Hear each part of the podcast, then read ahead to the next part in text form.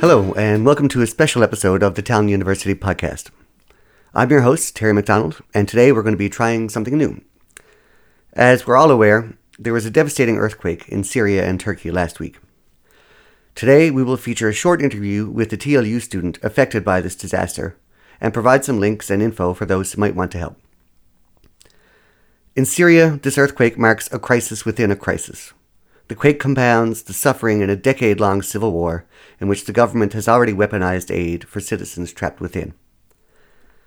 As for Turkey, today we'll feature an interview with Salim Rahim, a TLU student of politics and governance from Turkey. As I'm currently out sick, I want to thank Tallinn University podcast team member Yana Levitinia for conducting the interview. Thanks for listening, and we'll include links for contributions for those affected by the quake in the episode description. Uh, you can get them there. Enjoy the interview.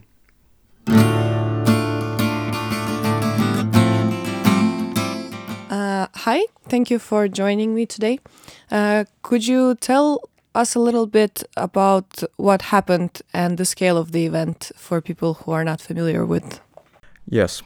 So basically, approximately 10 days ago, there was an earthquake in Turkey with two different magnitudes 7.7 and 7.6. This is one of the worst disasters for the past hundred years, uh, which humanity has experienced. And ever since, there was a lot of fatalities, human uh, loss, and a lot of disintegration and misinformation concerning this topic. So I decided to talk about it a bit. Can you say a little bit about what territories have been affected and uh, who? Uh, is there a class uh, question in this, or everybody was affected equally? What help people got? Yeah. So the thing, particularly about this earthquake, is that it happened in southeastern part of Turkey. It's the border to Syria. Hatay is the border to Syria, the the one of the main epicenters of the earthquake. And when it comes to class, when we speak about class, not a lot of high class people live in those cities, but we have had a lot of politicians, uh, local politicians in the southeastern part of Turkey, living there who were also unfortunately left under the debris and couldn't be saved. So, particularly when speaking about classes, we, I can definitely say that there was a lot of lower class people living in those areas, and you know, there was not much difference under who's been stuck under the building because the teams, international aid teams, were trying to save the people whose sound or noise was coming up from down the debris first. So there was no kind of relationship related to the, you know, social status of the person under the debris. So that doesn't affect anything currently. Uh, what was the response of the government uh, in terms of uh, help and dealing with the situation? The government could have done a lot more than everyone expected. You see, history is about repetition. In 1999, Turkey had a similar kind of earthquake in a different zone. And you see, even though it's a different government, different mindset, the same of governance persists. It's the exact same kind of relationship here. You see, Erdogan, as the president, has very poor morals when it comes to humanitarian life, and especially a lot of Turkish people were surprised that the government aid didn't go to Turkey at such point that there was no money left. That's what they said. You see, Turkey is in an in the middle of an economic crisis. And this economic crisis has affected a lot of things. However, it doesn't affect the amount of taxes we pay because we pay more taxes as Turkish citizens everyone was expecting more aid to the region, more soldiers, more army, more police, more ambulance. Nothing. For the first two days, the government even did not decide to talk about it. And the moment they started talking about, they started talking about the people spreading the misinformation. And uh, our president decided to swerve words towards the people who apparently were speaking against the government. I mean, the people who were speaking about against the government were the people whose re- like relatives whose family was stuck under the debris. I mean, they have a point. They see it. They are there. So the governance by our government in the region was really poor, and it's actually to a to a, to a point a disgrace when you look at a NATO level country, the second biggest army in NATO. So yes. Was this event predicted in any way seismologically, or did it come as a surprise? Um, you see, we had a lot of scientists who informed us, even from Holland, from Netherlands. There was a scientist who said, who predicted, let's say, that the earthquake might happen in three months, which he kind of predicted three months ago. We, we were all surprised about that because, you see, our seismo- seismologists, our geologists, they have been speaking about this earthquake ever since the last two years, I would say. For the last two years, we have had a lot of dialogues, a lot of alerts concerning this earthquake, but no one decided to take it seriously, as it never happens to be, because, you know, human life, what is it?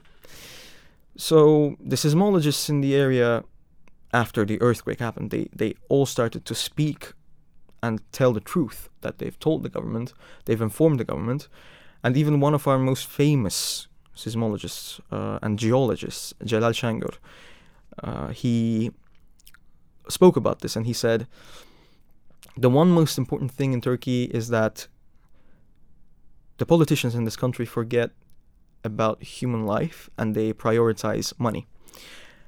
And the moment we start prioritizing human life, we're going to become more well educated, we're going to become a better country living under better economic circumstances. So, as you can see, as you can understand, there's a lot of correlation between economics and human human life. So, this correlation kind of always happens to come back again with very bad situations such as earthquakes, coup d'etats, which happened in 2016.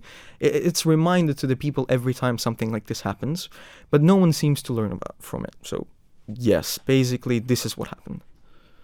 Uh, one of the criticisms uh, that Turkey has faced after uh, this happened was also poor construction standards for the buildings because uh, a lot of the buildings crushed down uh, partly not only because of the earthquake but also because of their poor structure. Can you say a little bit about that? Yes. So in Turkey, buildings are supposed to be under certain standards because Turkey is a is an earthquake country. We have a lot of fault lines passing through the country, and a lot of people are aware of this. However, the buildings built in many cities are not capable of standing such magnitudes. Obviously, no one expect no was no one was expecting such a big magnitude because when you look at the videos on the internet, you can see literally the cars jumping up and down when the magnitude hit. But this does this doesn't mean that you know you cannot build a building which is gonna at least withstand this kind of magnitude because there's histor- historical examples that the Japanese people built better skyscrapers you know, buildings in those cities, in those 10 cities where 13 and a half million people were affected, they were all five, six, maximum seven story buildings. And these buildings kind of fell because they were literally made out of cardboard when you look at it. The grills in the buildings, they were nothing. And what was more funnier is that you see, the government decided to send people to check the buildings if they're more stable now, like if, if they're stable to, uh, if they're capable to keep the people inside them, those who haven't like fallen the buildings. And the funniest part about that video was the inspector taking a hammer and hitting at the walls and trying to listen to the walls and say that okay, it's safe to live. However, if a proper person, if a proper, let's say, engineer will come in and he'll say, oh my god, look, the, the whole building is nearly scattered into two and you're trying to make people live here. Unfortunately, this is what happens when you don't have proper infrastructure and a lot when there's corruption and when people decide to steal the money from the material and decide to make homes out of poor materials and cheap metal. When it just happened, one of the first pictures I personally saw was a bit surprising to me. And uh, the poor construction explains it very well because uh, it was a city that was almost completely destroyed, except for a few buildings still standing, which kind of indicates that there is a big difference between the pile of rubble that is nearby and the building that withstand it. That means that it was possible. As you said, I just want people to imagine those who haven't seen any images. Uh, just bear for your own psychology, but um, the basic thing about looking at those images, you can understand that it looks similar to a war zone. You know, something that happened in Ukraine. The the cities were bombed, sure, and the buildings were down. It was literally a, a, a playground of the devil. That's what we call it in Turkish. You see, the buildings were s- fallen into literal dust. Not even I, I couldn't even say rocks. It was dust. And the moment when you see the city and you're like, oh my god, this is worse than a war zone because it's equivalent. There's no place to live. And while people are trying to save other people, there's more magnitudes hitting. You know, after a big earthquake, there's constantly some small earthquakes hitting around. And this was the moment when uh, there was this one video where people are trying to save the people out of the debris, and the second building decides to fall while they're doing this. A lot of um, people, a lot of lifesavers, also got injured, and also one dog from Mexico, Proteo, uh, was the name of the dog. The dog unfortunately died under the debris while trying to save a life. I mean, you can understand how vehement the situation is. So yes. Uh, there is uh, elections in Turkey uh, in the f- near future. Uh, how do you think they are going to be affected by the situation? You see, I believe this time the opposition has more chance to go forward. Because even though the people who were on the side of the coalition, the coalition government that's currently ruling Turkey, the uh, Justice and Development Party, Erdogan's party, and the far right party in Turkey, MHP we call it, they were they, they, they were decide they, they have decided to lift a lot of things, you know, when it comes to um when it comes to economics, they decided to do some new, you know, noble decisions. They took some noble decisions which are completely irrelevant when you look at it. But you see, every time when we have elections in Turkey, our government decides to become more humanitarian, more liberal, and more, let's say, investing into people's lives. However, unfortunately, this time I don't think they stand a chance as a as a as a politics and governance student, I can clearly see that it's falling apart in their hands because one brief story is that Erdogan, the current president, he came to power in Turkey in 1999 as the mayor of Istanbul. He, he was the mayor of Istanbul.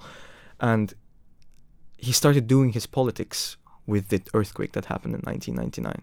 He was blaming the government for everything. He was trying to become a figure. The person who made him who he is today is Deniz Baykal. He was the ex Ministry of Foreign Affairs. He was the ex uh, Council of the Great Assembly of Turkey. And what kind of karma is this? I do not understand. But he also died recently after the earthquake hit. And I can briefly say that the power which has which has been built on an earthquake has fallen apart with an earthquake as well and soon we're going to see some changes. Hopefully hopefully we're going to see some changes because changing the mind of a turkish person is harder than making a statue because turkish people are really loving for their country. Uh, we care for our country. We love our country and we want the best for our country. However you see there are some people who do not want to realize that what erdogan is doing for the country is not going to save it we have to go on with globalization, unfortunately. I understand realist approach to international relations is a thing. However, unfortunately, it's not the reality that we have right now. We have a falling economy which we have to change. We don't have any time left anymore.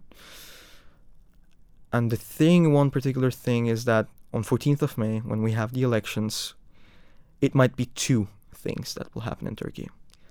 Either Erdogan's losing, and we have a lot of discord amongst the people, or Erdogan wins, and we slowly and rigidly go towards a civil war. That's what I see. But hopefully, as I said, a lot of people have realized what's going on, how he controlled the situation, how he didn't actually control the crisis, how he decided to ignore everything that's going on around him and decided to make himself even more credibility from this earthquake and death of people.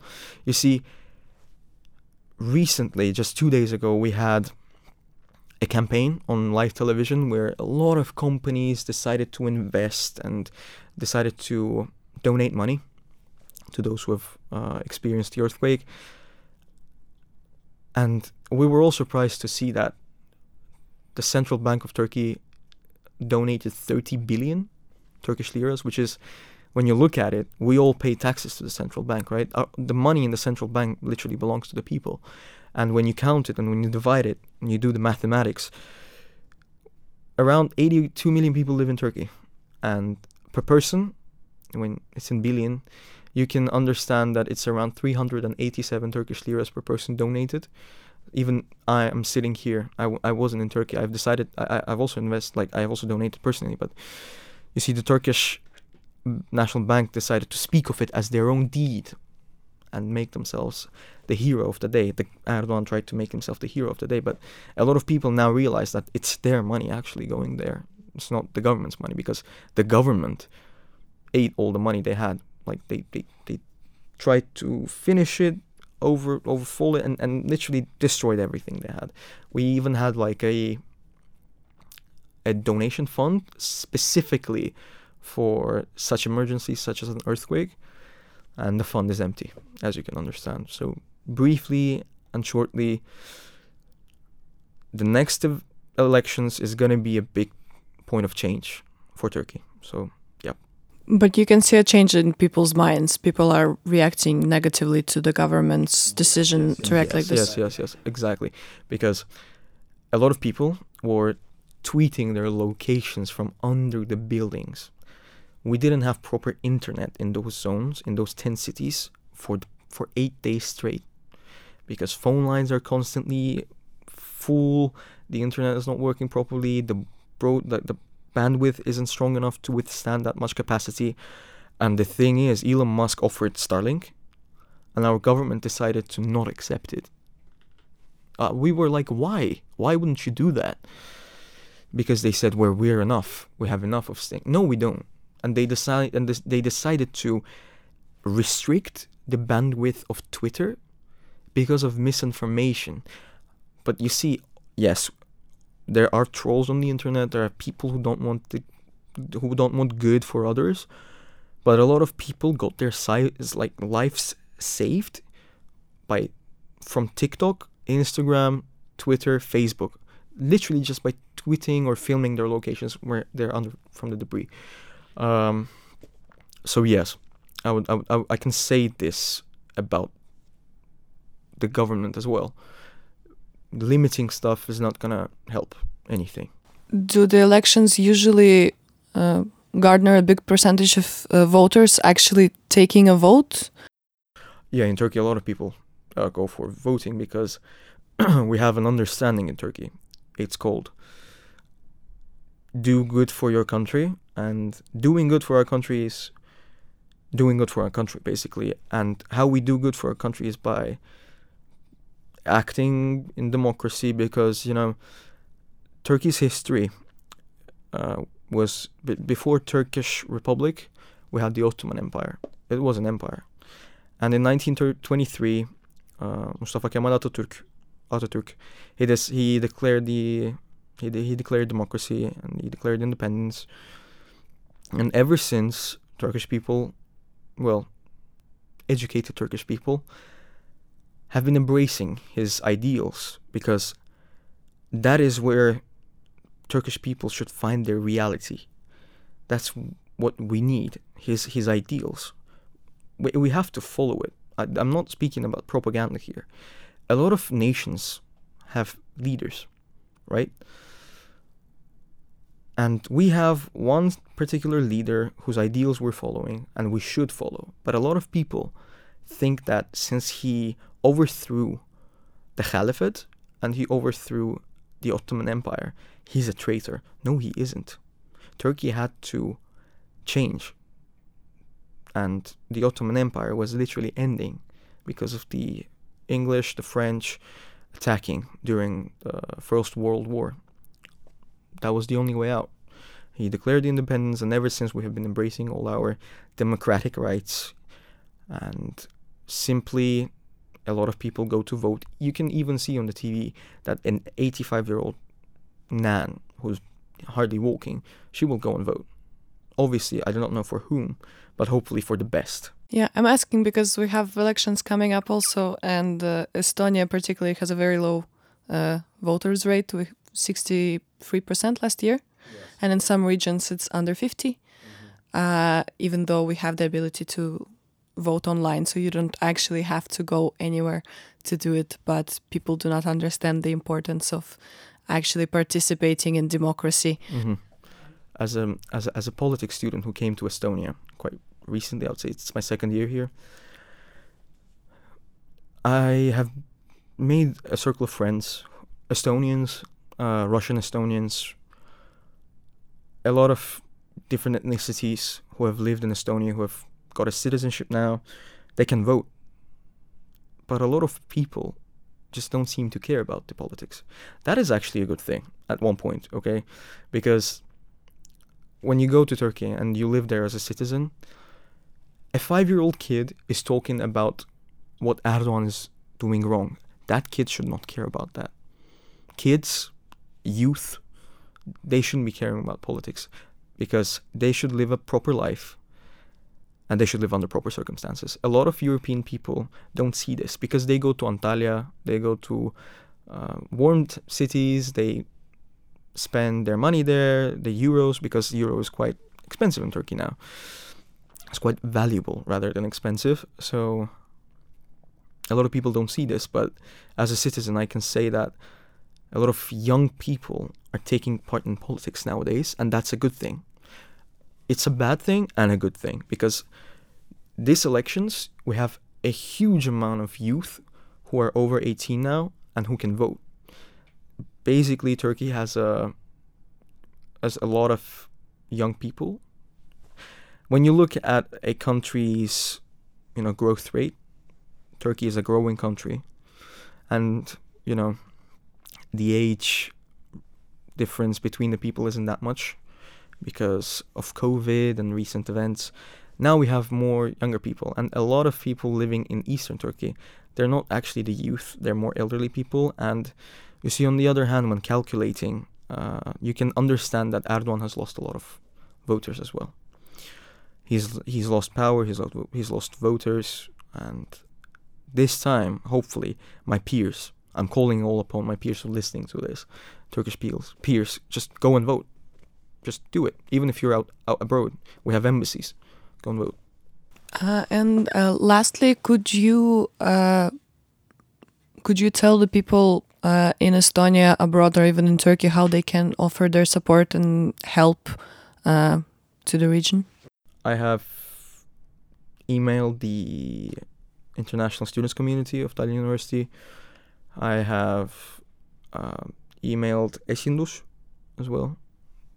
Um, and they said that they will share something. But to those all who, who are listening to this podcast, I would say, guys, there's a lot of things that you can do.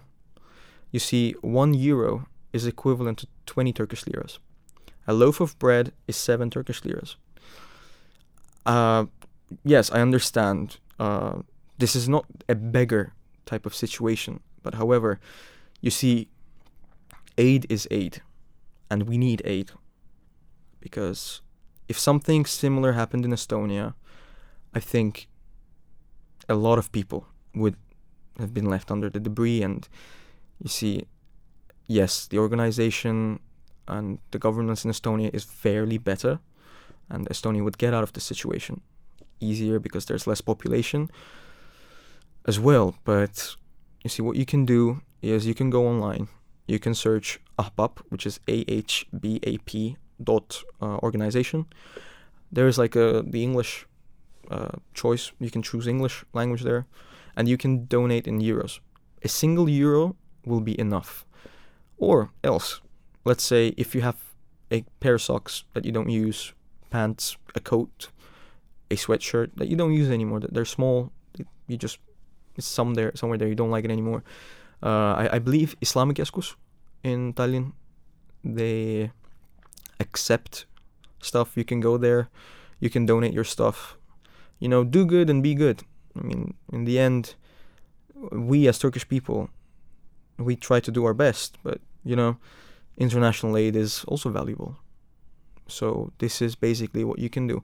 Uh, I, I I believe Estonian government sent a group of forty people, but they went quite they, they, went later than expected and they came early because they saw how the government was organizing stuff there. And i mean they also have a fair point. They don't want to work under those kind of circumstances because it's a disaster. Uh, they're, they're, the, the thing about this is that people there and that while they're under the debris they just didn't die because they were left under the debris they died because of hypothermia. Uh, they died because of uh, lack of air. They weren't just squished by a building because there was not enough time. There was not enough aid. You can't go there. Obviously, you can't take people out of the debris. But every single cent, euro, a piece of clothing, any kind of help, over, or even sharing it on your Instagram story. You see, the most thing that causes angst in me is that the European media is ignorant about this kind of things. You see, something similar, if it happened in Germany, in France, the whole world would be speaking about this. Western media, a lot of media channels should realize, even in Estonia, there, I have seen a couple articles, yes, but the TV, nothing. The Euronews spoke about it just briefly, but you see, people should understand the the amount of lives destroyed there. People, young people our age, like students' age, have been left without no families, nothing. Imagine you just just suddenly the world starts to rumble under your feet, and the moment you open your eyes, you don't have anyone else left in your life. That's the thing. Um. So yes, uh, just sharing it on your Instagram story, creating awareness.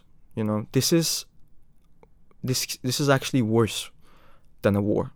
Uh, I I can say that in war people die in different ways, but death is death and a casualty is a casualty. We have people dying every day. I believe like the casualty is currently twenty two thousand. That's what the official numbers say. Uh, the last thing I wrote was thirty six. Yeah, you see, even I can keep track of it. 30 36 thousand or more.